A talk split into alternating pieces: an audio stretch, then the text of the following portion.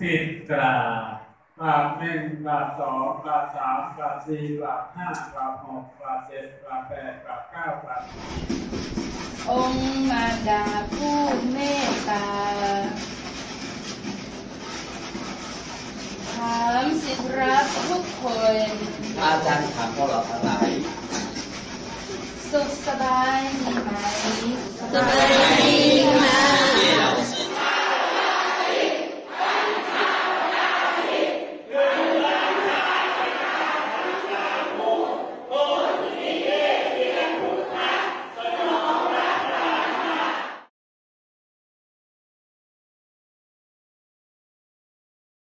ก่อนหน้านี้ผมเห็นหลายคอมเมนต์ที่ขอให้ผมเล่าเกี่ยวกับเรื่องลัทธิแปลกๆบ้าง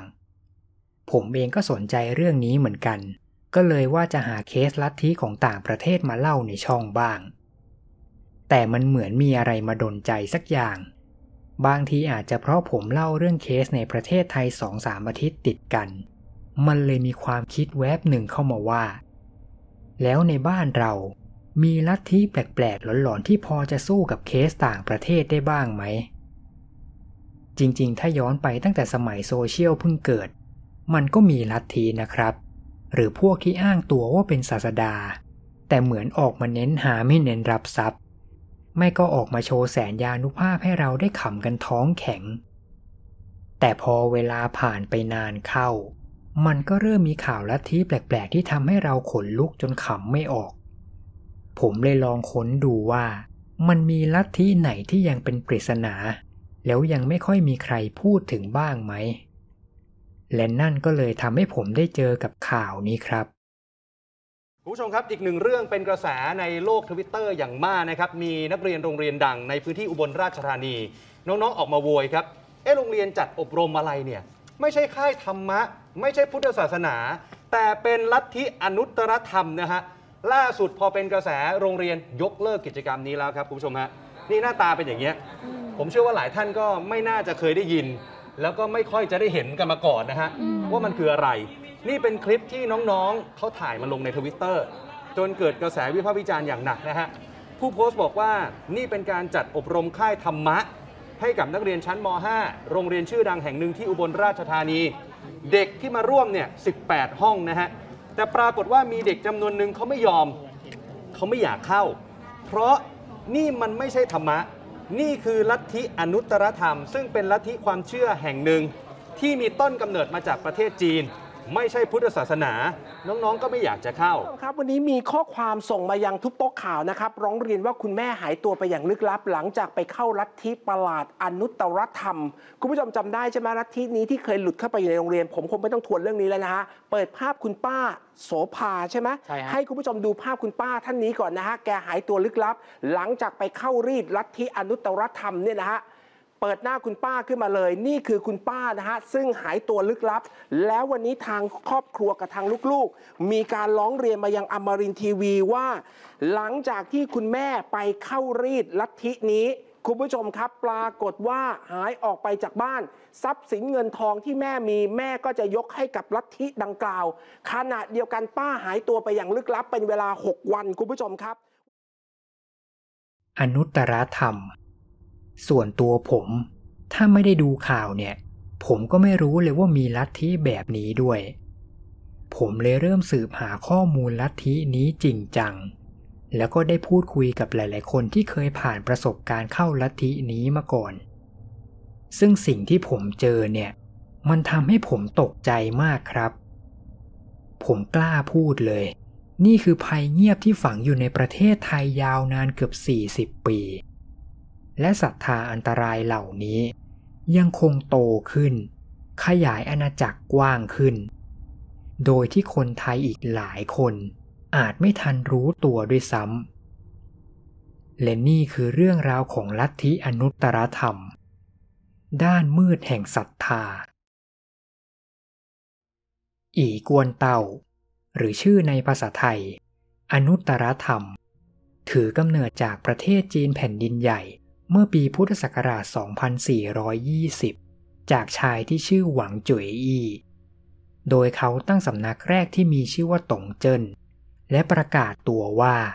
ได้รับบัญชาจากพระแม่องค์ธรรม ศาสดาสูงสุดของลัทธิ ให้เผยแพร่ธรรมะไปยังผู้คนให้ได้มากที่สุด เพื่อให้ผู้คนได้หลุดพ้นจากบ่วงเคราะห์กรรม แถมยังมีการเคลมด้วยว่า ทุกศาสนาบนโลกนี้ ล้วนมีต้นกำเนิดจากพระแม่องค์ธรรม นั่นเลยทำให้ลัทธินี้สามารถแทรกซึมเข้าไปในหลาย ๆ กลุ่มคน จนทำให้มีผู้คนศรัทธาเพิ่มขึ้นอย่างรวดเร็ว แต่ยิ่งลัทธิเติบโตขึ้น ทางพระราชวังก็ยิ่งจับตามากขึ้น จนทางการถึงขั้นประกาศว่า อนุตตรธรรมเป็นภัยของประเทศ จึงทำให้ลัทธินี้ ถูกทางการกวาดล้างอย่างหนัก จนมาถึงปีพุทธศักราช 2425 หลิวซิงสวี ผู้นำคนใหม่ของลัทธิ ก็ได้ทำการเปลี่ยนชื่อลัทธิใหม่เป็นอีกวนเตาหรืออนุตรธรรม เพื่อหลีกเลี่ยงการจับตาของทางการ จนกระทั่งปีพุทธศักราช 2478 ซึ่งเป็นช่วงที่ประเทศญี่ปุ่นเริ่มรุกรานจีนแผ่นดินใหญ่ ลัทธิอนุตตรธรรม ก็เลยใช้โอกาสนี้สนับสนุนกองทัพญี่ปุ่น จนทำให้ลัทธิได้รับความนิยมอย่างมากในเขตที่ญี่ปุ่นยึดครองอยู่ พอทางกองทัพจีนรู้ข่าว จึงเกิดความไม่พอใจเป็นอย่างมาก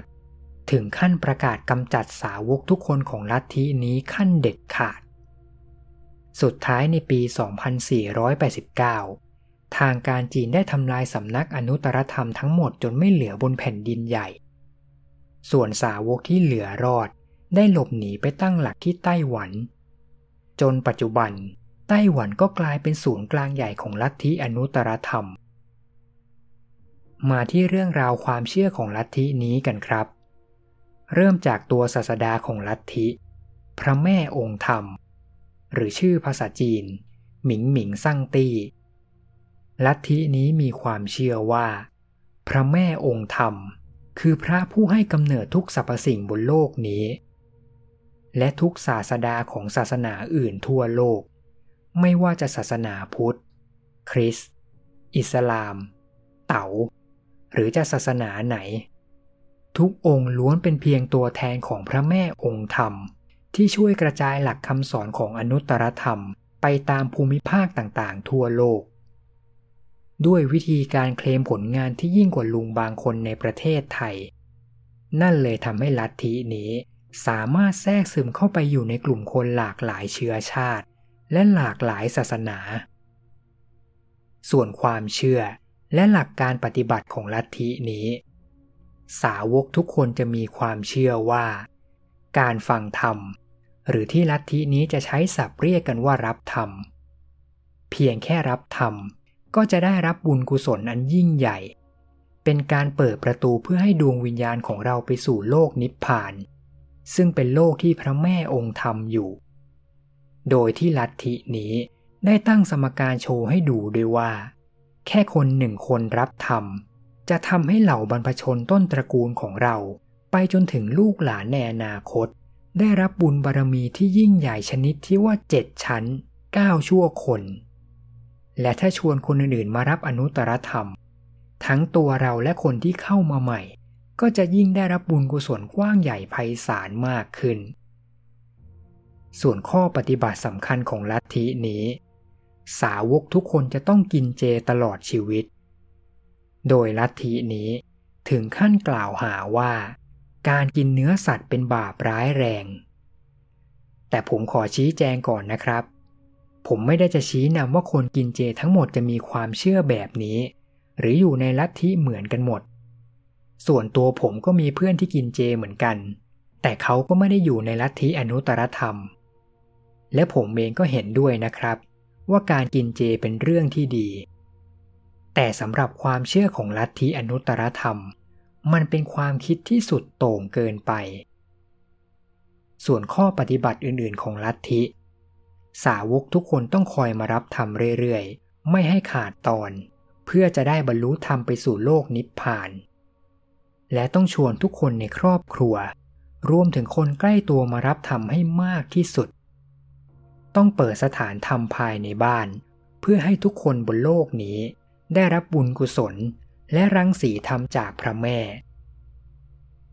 ผมขอเกริ่นประวัติอนุตตรธรรมแค่ประมาณนี้ก่อนดีกว่าครับ เพราะผมยังมีข้อมูลเด็ด ๆ ที่จะเล่าต่อในตอนหลังอีกเยอะมาก มากันที่ประเด็นสำคัญข้อต่อไป อนุตรธรรมเข้ามาในประเทศไทยได้ยังไง และมาตั้งแต่เมื่อไหร่ ขอย้อนกลับไปช่วงที่อนุตตรธรรมหนีมาตั้งหลักที่ไต้หวันอีกรอบนะครับ สาวกของลัทธินี้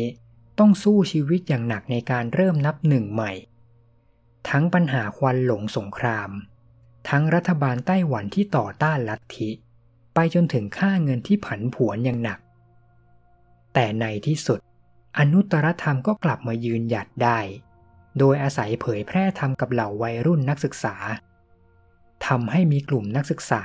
และสาวกของลัทธิจำนวนมาก ออกมาเรียกร้องให้รัฐบาลไต้หวันหยุดคุกคามอนุตตรธรรม จนในที่สุด ในปีพุทธศักราช 2529 รัฐบาลไต้หวันก็ยอมผ่อนผันข้อห้าม แต่ถึงอนุตตรธรรมจะไม่ถูกกดดันจากรัฐบาลแล้ว แต่ทางองค์กรศาสนาได้ประกาศชัดเจนว่าอนุตตรธรรมไม่ใช่ศาสนาใด ๆ ทั้งสิ้น ให้ถือว่าเป็นเพียงองค์กรหนึ่งเท่านั้น ถึงยังมีกระแสต่อต้านจากศาสนาอื่น อนุตตรธรรม ก็ยังคงเดินหน้าขยายอำนาจ จนในปีเดียวกัน ได้ถือกำเนิดศูนย์กลางใหญ่ของลัทธิที่พวกเขาเรียกกันว่า อาณาจักรธรรม ซึ่งตั้งอยู่ที่เมืองไทเป และในปี 2532 อนุตตรธรรมก็อาศัยช่วงขาขึ้น กระจายสาขาออกไปยังประเทศอื่น ๆ ทั่วโลก เช่น ญี่ปุ่น สิงคโปร์ อเมริกา ลาว เมียนมา และแม้แต่ประเทศไทยสำหรับประเทศไทย อนุตรธรรมเข้ามาถึงไทยตั้งแต่ปีพุทธศักราช 2521 โดยเริ่มจากคณะผู้นำลัทธิ เดินทางมาเยือนประเทศไทย และเข้าพบบุคคลสำคัญของประเทศหลาย ๆ คน ทั้งพระสังฆราชในสมัยนั้น อดีตรัฐมนตรี ไปจนถึงบุคคลสำคัญที่ผมขอไม่พูดชื่อจะดีกว่า หลังจากนั้น ทางลัทธิก็ได้สร้างสถานธรรมแห่งแรกของประเทศไทยที่มีชื่อว่า ไทจง ซึ่งตั้งอยู่ที่เขตบางแค กรุงเทพมหานคร ต่อมาในปี 2529 อนุตตรธรรมในไทยก็เริ่มได้รับความสนใจมากขึ้น จนมีการสร้างสถานธรรมแห่งที่สองที่มีชื่อว่าไท่ทงที่จังหวัดนครปฐมจนมาถึงปี 2534 เฉินเชียนเหยิน ผู้นำลัทธิของไต้หวัน ได้วางแผนจัดระเบียบการทำงานของสถานธรรมในประเทศไทยใหม่ทั้งหมด จนทำให้ปัจจุบันนี้ อนุตตรธรรมในประเทศไทย มีสาขาครอบคลุมทั่วทุกจังหวัด และยังมีแยกย่อยเป็นมูลนิธิสงเคราะห์ช่วยเหลือสังคมด้านต่างๆ อย่างเช่นมอบทุนการศึกษา ช่วยเหลือผู้ประสบน้ำท่วม ไปจนถึงสร้างโรงเจ ส่วนหนึ่งคงต้องขอยกเครดิตให้กับการบริหารที่ชาญฉลาดของผู้นำลัทธิครับ เพราะการที่คณะผู้นำเดินทางมาเยือนประเทศไทยด้วยตัวเอง และเข้าพบบุคคลสำคัญในประเทศหลาย ๆ คน ทั้งพระชั้นผู้ใหญ่ ทั้งคนใหญ่คนโตหลาย ๆ คน แถมยังมีรัฐมนตรีมอบรางวัลเกียรติคุณให้ด้วย นั่นเลยทำให้อนุตตรธรรม ยิ่งมีผลงานไปเคลมชาวบ้านง่ายขึ้นกว่าเดิม ผู้ใหญ่หลายคนที่รู้จักลัทธินี้ตั้งแต่ก่อนผมเกิด ส่วนใหญ่จะบอกเหมือนกันว่า ลัทธินี้ชอบโชว์รูปถ่ายของผู้นำที่ได้เข้าพบบุคคลสำคัญ และยังเคลมถึงขั้นว่า พระสังฆราชก็ยกย่องหลักธรรมของลัทธินี้ บางสาขาของอนุตตรธรรมก็เล่นใหญ่เกินเบอร์ถึงขั้นเล่าเรื่องของพระไทยที่มีอายุยืนยาว 200 กว่าปี เพราะนับถืออนุตตรธรรม แต่สิ่งที่ทำให้ลัทธินี้เติบโตในไทยแบบก้าวกระโดด ไม่ใช่แค่การโม้พลานุภาพจนหลุดโลก แต่เพราะแม้แต่พระไทยหลาย ๆ รูป ก็ยังเป็นสาวกของอนุตตรธรรม และคอยเกณฑ์ทั้งพระและเนรรูปอื่นๆ ไปเข้ารับธรรมของลัทธิ และไม่ใช่แค่วงการเดรสส้มนะครับ ทุกวันนี้ ผมคิดว่าแทบทุกวงการอาชีพก็มีลัทธินี้แฝงตัวอยู่ ไม่ว่าจะเป็นตำรวจ ทหาร พยาบาล หมอ ครูอาจารย์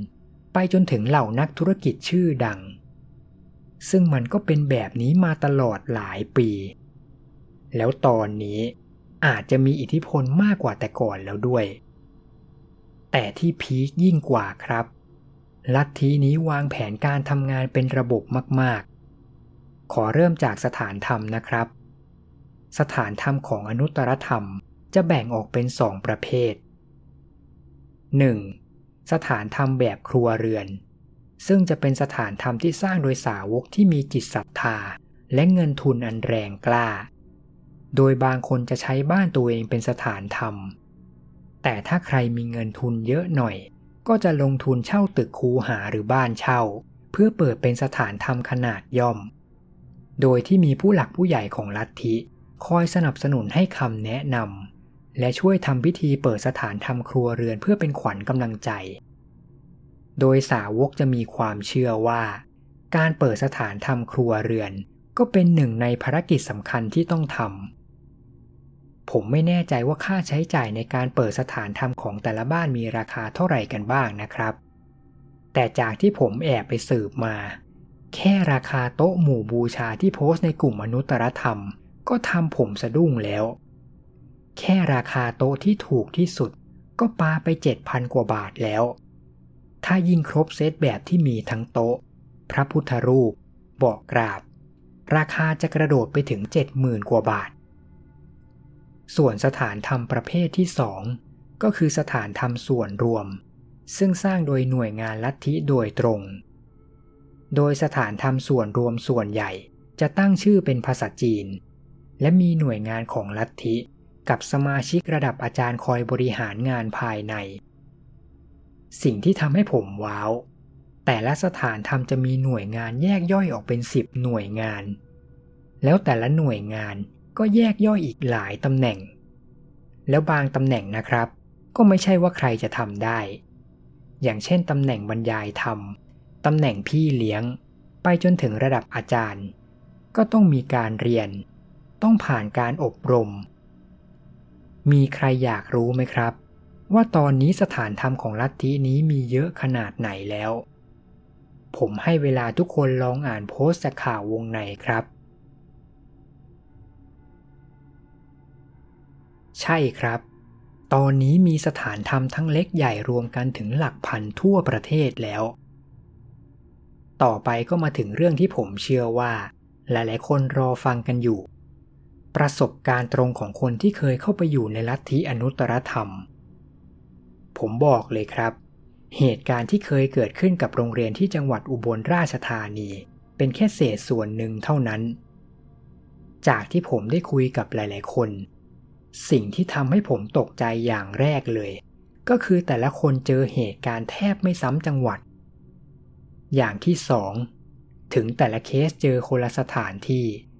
แต่ลักษณะการถูกดึงเข้าลัทธิ ไปจนถึงเรื่องของพิธีกรรมในสถานธรรม จะมีแพทเทิร์นที่คล้ายกัน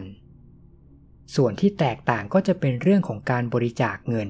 กับวิธีเรียกเงินของแต่ละสถานธรรม อย่างที่สาม คนที่ผมคุยจะมีตั้งแต่วัยมัธยม วัยมหาลัย ไปจนถึงวัยทำงาน หรือบางคนเกิดมา ก็เจอครอบครัวอยู่ลัทธินี้แล้วก็มี แต่บางคนก็ปฏิเสธไม่ขอให้ข้อมูลด้วยเหตุผลส่วนตัว ซึ่งก็ไม่ว่ากันครับ ผมพอเข้าใจ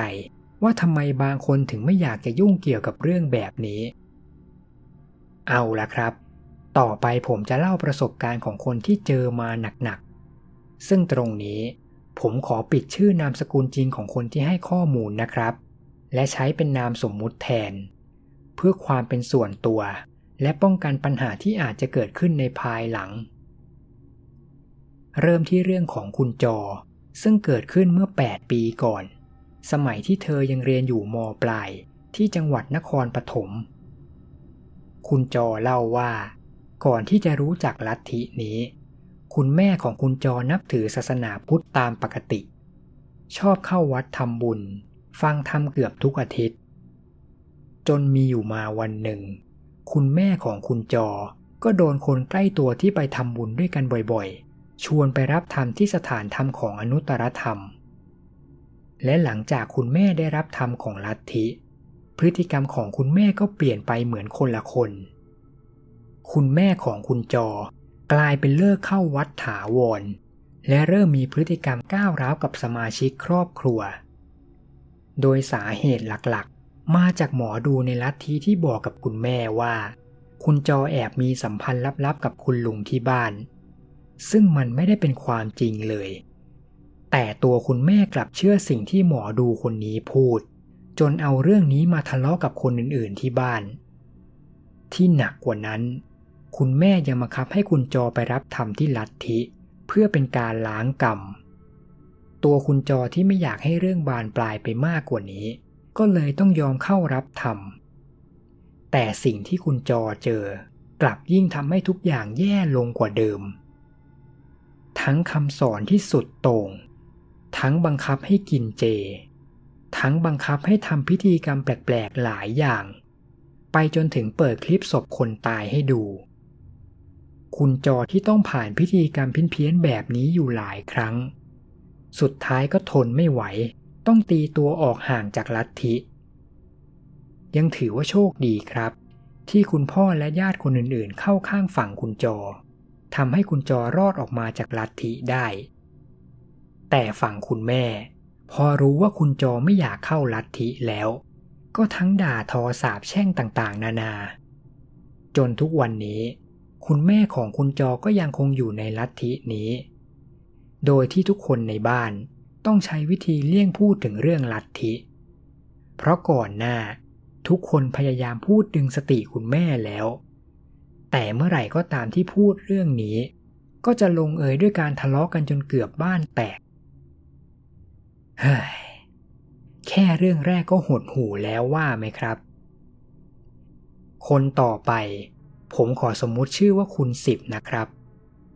เรื่องของคุณสิบเกิดขึ้นเมื่อประมาณสิบกว่าปีที่แล้ว แต่ชื่อจังหวัด ผมขอไม่บอกนะครับ โดยคุณสิบได้มาอยู่ในลัทธินี้ เพราะแฟนเก่าของคุณสิบชวนเข้าไป ซึ่งแฟนของคุณสิบอยู่ในลัทธินี้มาก่อนที่จะรู้จักคุณสิบมาหลายปีมาก ถึงขั้นว่าที่บ้านมีโต๊ะหมู่บูชาของอนุตตรธรรม และทุกครั้งที่คุณสิบไปบ้านแฟน ก็จะถูกบังคับให้กราบเป็นพันๆครั้ง ถึงใจจริง ตัวคุณสิบจะแอนตี้ลัทธินี้มากๆ แต่ตัวเขาก็เคยเข้ารับธรรมที่สถานธรรมใหญ่ประมาณ 2-3 ครั้ง แต่จุดพีก็คือ ที่นี่ไม่ได้เปิดคลิปคนตายให้ดูเหมือนเคสของคุณจอ แต่ทางสถานธรรมได้พาตัวคุณสิบไปสัมผัสศพถึงที่ โดยคุณสิบเล่าว่า มีครั้งหนึ่งที่ทางสถานธรรมพาคุณสิบกับสาวกคนอื่นๆ ไปสัมผัสศพของอดีตอาวุโสของสถานธรรม ซึ่งตัวคุณสิบที่ได้สัมผัสกับมือ ก็ยืนยันว่าศพนิ่มจริง ๆ แต่ทางคุณสิบก็ได้เอาเรื่องนี้ไปสอบถามกับอาจารย์เจตอาจารย์สายวิทย์ที่ชาว Facebook น่าจะคุ้นเคยกันเป็นอย่างดี โดยอาจารย์เจตตอบว่า เรื่องศพนิ่ม มันไม่ใช่เรื่องเหนือธรรมชาติ หรืออภินิหารอะไรเลย ผมขอสรุปแบบสั้นๆนะครับ ศพที่เสียชีวิตใหม่ ๆ จะมีอาการแข็งตัวตั้งแต่ชั่วโมงที่ 1 หรือชั่วโมงที่ 2 และหลังจากผ่านไป 24 ชั่วโมง สภาวะแข็งตัวก็จะค่อยๆหายไป จนร่างกายกลับมานิ่มตามเดิม ซึ่งถือว่าเป็นเรื่องปกติสำหรับศพที่ไม่ได้ฉีดฟอร์มาลีน แต่ก็นั่นแหละครับ ลัทธิแบบนี้เขาไม่ได้สนใจเหตุผลทางวิทยาศาสตร์อยู่แล้ว ส่วนทางคุณสิบหลังจากที่ต้องทนถูกบังคับกินเจ ทั้งโดนบังคับเข้าพิธีกราบเป็นพันๆครั้ง สุดท้ายคุณสิบก็เลิกกับแฟน และไม่กลับไปที่ลัทธิอีกเลย คุณสิบยังได้ให้ข้อมูลเพิ่มด้วยว่า จังหวัดที่คุณสิบอยู่ มีร้านอาหารเจเยอะมาก และเกือบทุกร้านก็เป็นคนของอนุตตรธรรม แต่ที่แย่กว่านั้น ก็คือร้านอาหารเจแถบนั้น จะขายราคาแพงเกินจริง ซึ่งตรงนี้เท่าที่ผมคุยกับคนอื่นๆ บางคนที่เคยโดนชวนเข้าลัทธิ ก็ถูกชวนจากเจ้าของร้านอาหารเจก็มี คนต่อไป ผมขอสมมุติชื่อว่าคุณน้องนะครับ เธออาศัยอยู่ที่เชียงใหม่ โดยเหตุการณ์นี้เกิดขึ้นเมื่อสองปีก่อน คุณน้องเล่าว่า ได้รู้จักลัทธินี้ผ่านทางแม่ของแฟน ซึ่งตัวคุณน้องมีเชื้อสายจีนอยู่แล้ว พอทางฝั่งแม่ชวนไปกราบเจ้าแม่กวนอิมที่สถานธรรมแห่งหนึ่ง คุณน้องเลยไม่ได้เอะใจอะไร พอวันถัดมา คุณน้องกับแฟนก็เดินทางมาที่สถานธรรมตามที่แม่แฟนบอก และหลังจากนั้น ทั้งคุณน้องกับแฟนก็โดนรับทำตามสเต็ปที่เหมือนผมเล่าไว้ในเคสก่อนหน้า พอเสร็จพิธีกลับบ้าน คุณน้องก็คิดว่าน่าจะจบแล้ว แต่ปรากฏว่าวันต่อมา คนในลัทธิก็โทรมาที่เบอร์ของคุณน้อง และสั่งให้กลับมารับธรรมต่อ คุณน้องเลยต้องฝืนใจกลับไปที่สถานธรรมอีกวัน แต่รอบนี้ คุณน้องรับไม่ไหวแล้วจริง ๆ เพราะวันนั้นมีการเทศนานกว่าเดิม แล้วพูดย้ำแต่เรื่องกินเจกับสวดมนต์และปิดท้ายด้วยการบอกให้คุณน้องมาอีกวัน เพราะวันถัดไปจะทำพิธีถวายรายชื่อขึ้นสวรรค์ คุณน้องเลยตัดสินใจเด็ดขาดว่า จะไม่มาเหยียบที่นี่อีก แต่เรื่องมันก็ยังวุ่นวายไม่จบ พอทางลัทธิกับคุณแม่แฟนรู้แล้วว่า คุณน้องไม่อยากกลับไป ทุกคนก็รุมสาบแช่งคุณน้อง และไปกดดันให้แฟนเลิกคบกับคุณน้อง ถึงขั้นกล่าวหาว่า คุณน้องเป็นมารไม่มีบุญวาสนาจะคบกันได้ เพราะไม่ยอมมารับธรรมยังดีที่แฟนคุณน้องไม่ได้นับถือลัทธินี้ เลยเลือกไม่เชื่อฟังสิ่งที่แม่สั่ง ส่วนทางแม่แฟน ทุกวันนี้ก็ยังอยู่ในลัทธิเหมือนเดิม คุณน้องได้ให้ข้อมูลเพิ่มเติมด้วยว่า ทุกคนที่อยู่ลัทธิ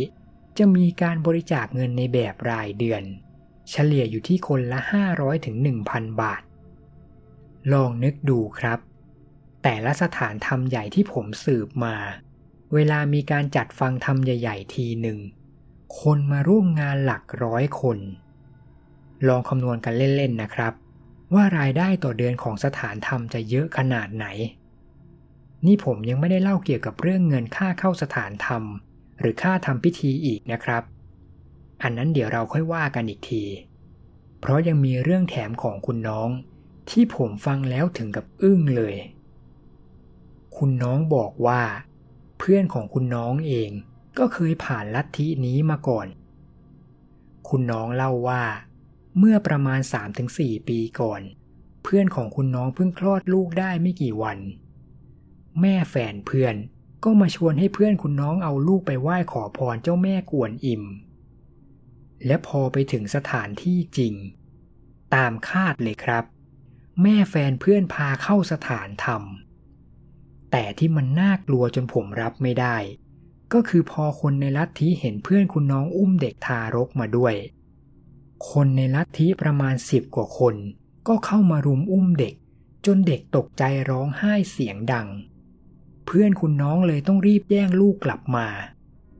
แต่คนในลัทธิกลับด่าเพื่อนคุณน้อง หาว่ากำลังทำลายสะพานบุญเด็ก จังหวะนั้น คนเป็นแม่ที่ไหนก็ไม่ยอมครับ เพื่อนคุณน้องเลยรีบอุ้มลูกขึ้นรถ แล้วขับหนีออกมาทันที หลังจากนั้นแม่แฟนก็โกรธมาก ถึงขั้นเอากระดาษยันจีนมาแปะที่หน้าห้องนอนของเพื่อนคุณน้อง เฮ้ยไม่รู้จะหาคำไหนมาชื่นชมสาวกคุณภาพของลัทธินี้จริงๆ พักเรื่องชวนหัวร้อนกันหน่อยดีกว่าครับ เรามาฟังข้อมูลวงในจากอดีตเจ้าหน้าที่ที่เคยทำงานในสถานธรรมกันบ้าง ผมขอเรียกว่าคุณหญิงนะครับ อยู่จังหวัดสมุทรปราการ คุณหญิงได้เข้ามาอยู่ในลัทธินี้ ผ่านคำชวนของคุณป้าในที่ทำงานคนหนึ่ง ซึ่งคุณป้าคนนี้เป็นถึงน้องสาวเจ้าของที่ทำงานที่คุณหญิงทำอยู่ ด้วยความเกรงใจในตำแหน่ง คุณหญิงเลยต้องยอมตอบตกลง โดยสถานที่ที่คุณหญิงไป เป็นสถานทำสูงสามชั้น รอบแรก คุณหญิงต้องไปเข้าร่วมพิธีวันเสาร์อาทิตย์ติดกัน ตั้งแต่หกโมงเช้า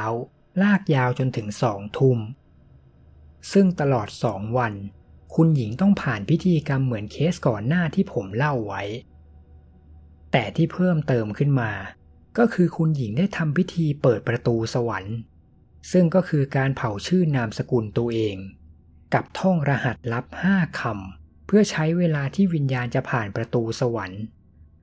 แล้วก็จบพิธีด้วยการปฏิญาณตัวว่า จะไม่นำรหัสลับห้าคำไปบอกคนนอกที่ยังไม่ได้รับธรรมหลังจากนั้น คุณหญิงก็ยังเข้าร่วมรับธรรมทุกอาทิตย์ จนมีเจ้าหน้าที่ฝ่ายคัดคนมาทาบทามตัวให้คุณหญิงมาศึกษาวิชาจริงจัง พร้อมกับให้ตำราเรียนกลับไปศึกษา ตัวคุณหญิงบอกว่าต้องอยู่ในลัทธินี้นานเกือบห้าปี และช่วงที่อยู่ถึงปีที่สอง ทางสถานธรรมก็เริ่มให้คุณหญิงเป็นผู้บรรยายธรรมบ้าง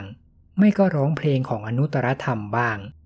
ตัวคุณหญิงเลยได้เห็นระบบการทำงานภายในนั้นเยอะพอสมควร คุณหญิงเล่าว่า ที่ชั้นสองของสถานธรรม จะเปิดเป็นพื้นที่ฝึกสอนเด็กๆ สวดมนต์ซึ่งมีตั้งแต่เด็กอายุหกขวบ ไปจนถึงสิบขวบ ส่วนชั้นสามก็จะเป็นชั้นที่ระดับอาจารย์กับผู้ดูแลตึกอาศัยอยู่ ถึงคุณหญิงจะอยู่ลัทธินี้ได้นานเกือบห้าปี แต่ใจจริง เธออยากจะออกจากลัทธินี้ตลอด คุณหญิงบอกว่า นอกจากจะต้องเกรงใจคุณป้าที่ทำงาน เธอยังต้องเจอคนของลัทธิตามมาถึงบ้าน เพื่อกดดันให้กลับไปที่สถานธรรม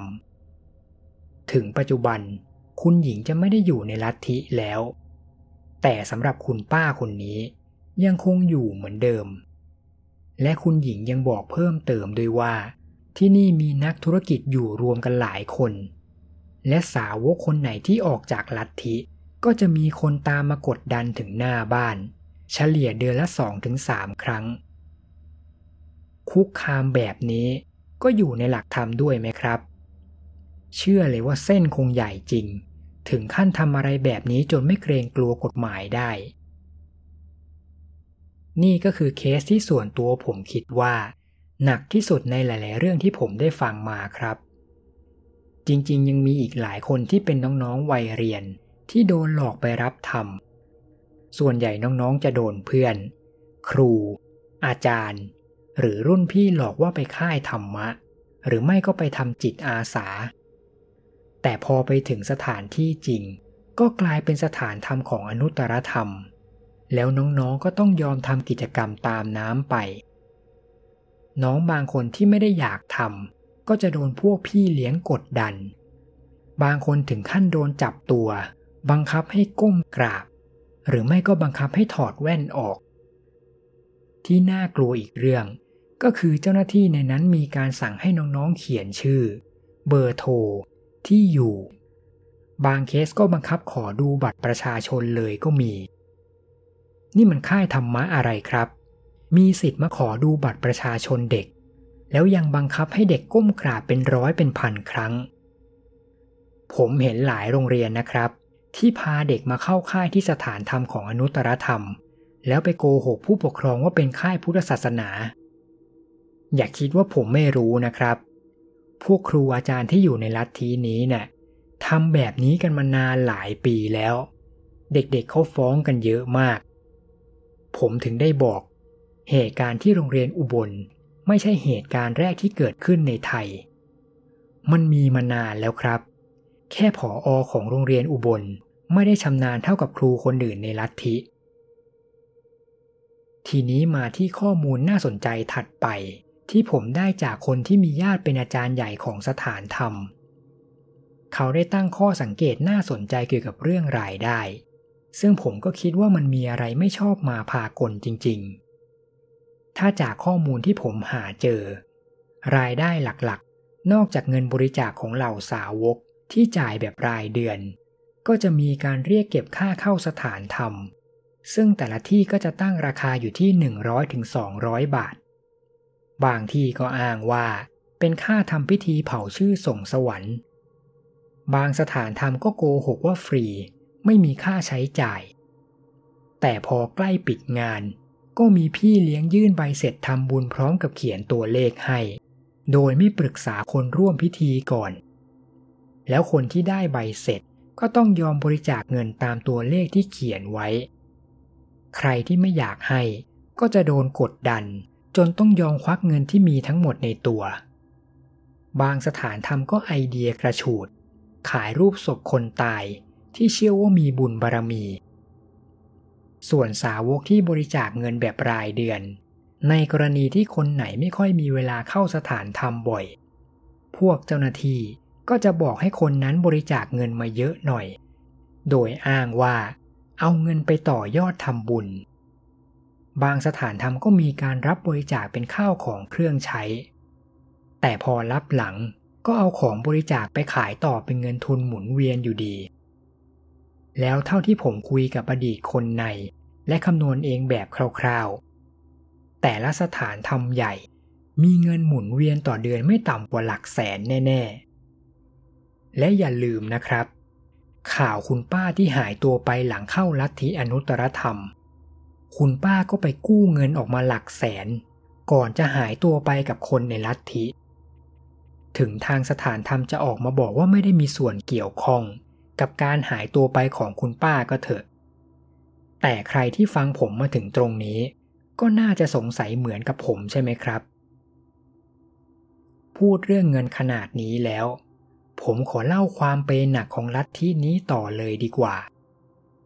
เท่าที่ผมตามดูทั้งคลิปเก่าคลิปใหม่ของอนุตตรธรรม มันมีหลายคลิปที่ทำผมอ้าปากค้างกับความเวอร์วังของลัทธินี้ อย่างเช่นงาน happy birthday ฉลองครบรอบ 30 ปีลัทธิ จริงๆ ผมอยากจะเปิดเสียงให้ฟังด้วย แต่ถ้าเปิด ผมโดนลิขสิทธิ์เพลงแน่นอน ไม่ใช่ลิขสิทธิ์เพลงของลัทธินะครับ แต่เป็นลิขสิทธิ์เพลงของเดอะสตาร์พี่แกเล่นลอกทำนองเพลงเขามาทั้งดุนแล้วแปลงเนื้อร้องใหม่อวยลัทธิชนิดที่ว่าฟังแล้วจะกระจี้แทน อยากรู้จริงๆ ว่าเจ้าของเพลงเขารู้ไหมครับ ว่าเพลงตัวเองกลายเป็นเพลงประจำลัทธิไปแล้ว และอีกหนึ่งอย่างที่ผมอยากจะบอกทุกคน เดากันได้ไหมครับ ว่างานนี้จัดที่ไหน ผมขอไม่บอกชื่อสถานที่ตรงๆนะครับ ใบแค่ว่า เป็นมหาวิทยาลัยรัฐชื่อดังระดับต้นๆของประเทศ ที่พูดชื่อปุ๊บทุกคนร้องอ๋อทันที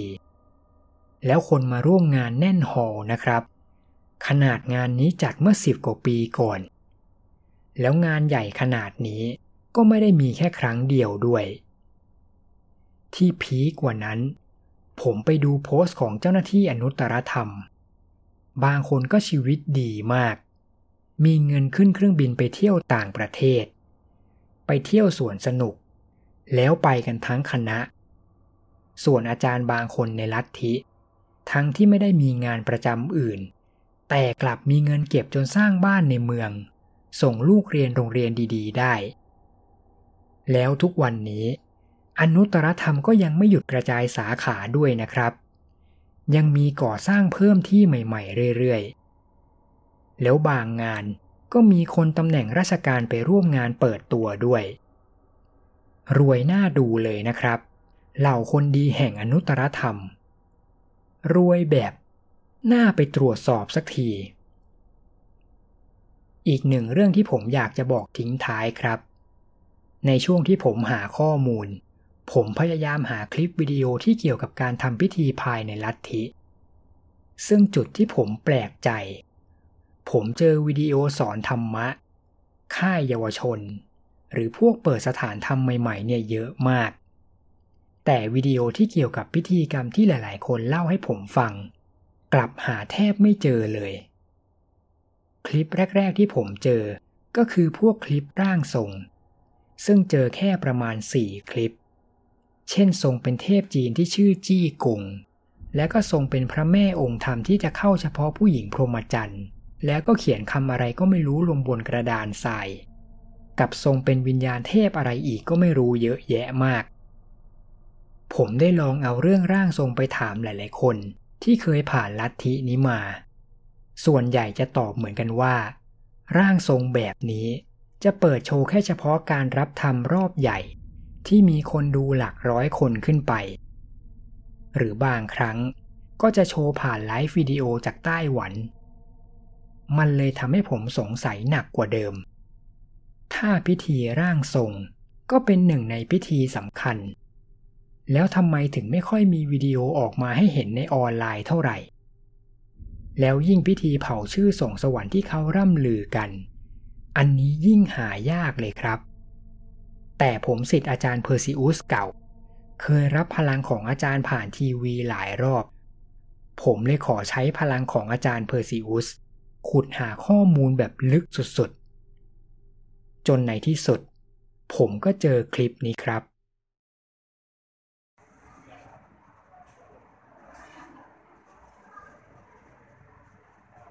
โอมคารวะถวายทูปเต็มกัน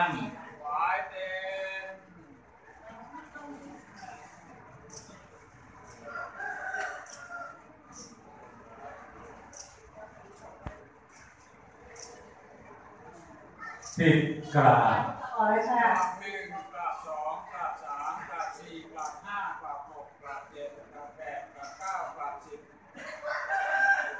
เงยหน้าขึ้นมา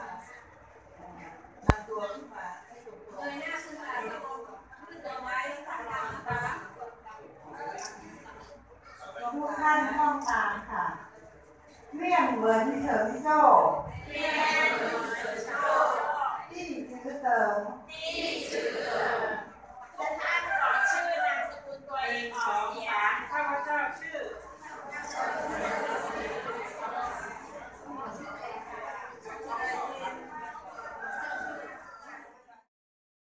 ใช่ครับ นี่คือพิธีเผาชื่อส่งสวรรค์ แต่จุดที่น่าสนใจไม่ได้อยู่ที่ตัวคลิปเท่านั้น เพราะระหว่างที่ผมไล่อ่านคอมเมนต์ ผมก็มาสะดุดกับคอมเมนต์นี้ เฉลยความคาใจของผมได้มากเลย เพราะนี่ก็เป็นกฎสำคัญของลัทธิ ห้ามเผยแพร่วิดีโอระหว่างทำพิธี เพราะถือว่าเป็นบาป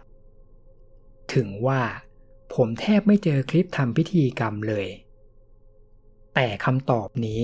ก็ทำให้ผมมีคำถามเพิ่มมากขึ้น ถ้าลัทธิมีกฎแบบนี้ แล้วเบื้องหลังพิธีกรรม หรือสิ่งที่พวกเขาทำมันยังมีอะไรซ่อนไว้อีกบ้าง หรือพวกคุณเหล่าอาวุโสทั้งหลาย ก็รู้อยู่แก่ใจว่าพิธีกรรมพวกนี้ มันคือเรื่องงมงายในโลกความจริง หรือมันมีอะไรมากกว่านั้น มากกว่าที่เคยเป็นข่าว และสิ่งที่ทำให้ผมโกรธที่สุด ก็คือการหลอกใช้เด็ก ใช้เยาวชนเป็นเครื่องมือในการเผยแพร่ธรรมะผิดเพี้ยนของพวกคุณ ผมไม่ได้โกรธแค่ลัทธินะครับ ผมโกรธพวกครูอาจารย์ที่กระสันอยากจะขึ้นสวรรค์ อยากจะนิพพาน จนต้องหลอกเด็กๆมาเข้าพิธี มาก้มกราบเป็นร้อยเป็นพันครั้ง แถมยังปล่อยให้ใครที่ไหนก็ไม่รู้ ได้ข้อมูลส่วนตัวของเด็ก ทั้งชื่อ เบอร์โทร ที่อยู่ ผมขอพูดตรงๆนะครับ ถ้าพวกคุณอยากจะขึ้นสวรรค์จนตัวสั่นขนาดนี้ ลาออกจากอาชีพนี้เถอะครับ อย่าให้นักเรียนนักศึกษาเขาลำบากไปมากกว่านี้เลย ถ้าในเมื่อพวกคุณเห็นแต้มบุญ เห็นสวรรค์สำคัญกว่าความปลอดภัยและความรู้สึกของเด็กๆ ลาออกเถอะครับ แล้วไปสมัครเป็นอาจารย์ที่ลัทธิอันสูงส่งของพวกคุณซะ จะได้จบเรื่องจบราว ได้ข่าวว่ารายได้ดีด้วย ถ้าเป็นอาจารย์ที่หาดาวลายพาคนเข้าลัทธิได้หลายคน สุดท้ายนี้ ถามว่าคลิปนี้จะช่วยให้มีผู้ใหญ่ที่มีอำนาจ เห็นปัญหา แล้วตรวจสอบเรื่องนี้จริงจังไหม ผมขอตอบตามตรงนะครับ ผมไม่ค่อยอยากคาดหวังเท่าไหร่ ตั้งแต่ผมเห็นรูปของเหล่าข้าราชการไทย ไปคุกเข่าก้มกราบลัทธินี้ ขณะพระไทยก็ยังไปคารวะกับเขาด้วย แล้วยังมีโพสต์เจ้าหน้าที่ของอนุตตรธรรมที่บอกว่า คุยกับกระทรวงยุติธรรมได้ ถ้าโพสต์นี้เป็นเรื่องจริง ผมก็ยิ่งไม่อยากคาดหวังเลยครับ แต่อย่างน้อยที่สุด ผมก็หวังว่า คลิปนี้จะช่วยเตือนภัยคนทั่วไปอย่างเราๆ ให้ระวังลัทธินี้ไว้ ใครมีลูกมีหลานอยู่วัยเรียน ก็อยากให้ช่วยกันสังเกตไว้หน่อย โดยเฉพาะถ้าโรงเรียนไหนบอกว่า จะพาไปเข้าค่ายศาสนา เช็คให้ดีครับ ว่าพาไปค่ายที่ไหน แต่ก่อนจะจากกันสำหรับใครที่มีจิตใจเมตตา อยากช่วยเหลือช่อง YouTube เล็กๆ อย่างโอคารุโตะคุง ผมขอนำเสนอวิธีการง่ายแสนง่าย ไม่ต้องทำพิธีเผาชื่อ ไม่ต้องก้มกราบเป็นพันครั้งให้ปวดหลัง ไม่ต้องตั้งโต๊ะหมู่บูชาให้รกบ้าน แค่คุณกดสมัครโอคารุโตะคุงเมมเบอร์ชิพกับค่าสมัครเพียงเดือนละ 50 บาท คุณก็จะได้รับสิทธิพิเศษมากมาย เฉพาะสมาชิกช่องโอคารุโตะคุง ทั้งอีโมจิ และตรายศสุดแนวที่เอาไปใช้กับช่องอื่นไม่ได้ ได้เห็นเรื่องย่อตอนใหม่ พร้อมภาพปกล่วงหน้าก่อนใคร และในอนาคต สมาชิกทุกคนจะมีส่วนร่วมในการโหวตหรือเสนอเรื่องน่าสนใจที่อยากให้ช่องทำในอนาคต และสิทธิพิเศษสุดท้าย ชื่อของสาวก เอ้ย ชื่อของสมาชิกใจดีทุกคน จะได้ขึ้นในช่วงเอ็นเครดิตแบบนี้ ขอบคุณ member ทุกคนที่สนับสนุนมากๆนะครับ ขอให้พลังเทพเพอร์ซิอุสส่งไปถึงสมาชิกทุกคน ขอบคุณทุกคนที่รับชมและรับฟังจนจบนะครับ พบกันใหม่ในสัปดาห์หน้า กับผม โอคารุโตะคุง สวัสดีครับ